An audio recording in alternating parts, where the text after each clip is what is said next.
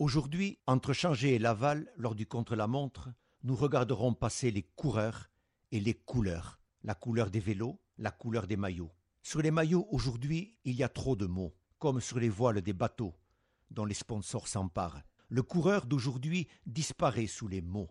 Il y a des mots sur ses chaussettes, sur son cuissard, sur son dos, son buste, sur ses lunettes, sur ses gants, sur son casque et désormais sur son arrière-train. Entre Changé et Laval, le coureur roule, un GPS sous la selle, la selle dans le cul, de la pub sur les fesses. Oublions la pub, regardons passer la beauté. Comme ce vendredi 13 juillet 1962, lors du chrono Bourgoin-Lyon, Jacques Anquetil revient sur Poulidor. Au moment où il va le dépasser, Antonin Magne, directeur sportif de Raymond, crie dans le porte-voix à son champion Regardez Raymond, regardez passer la caravelle. Nous regarderons, entre Changé et Laval, passer les caravelles.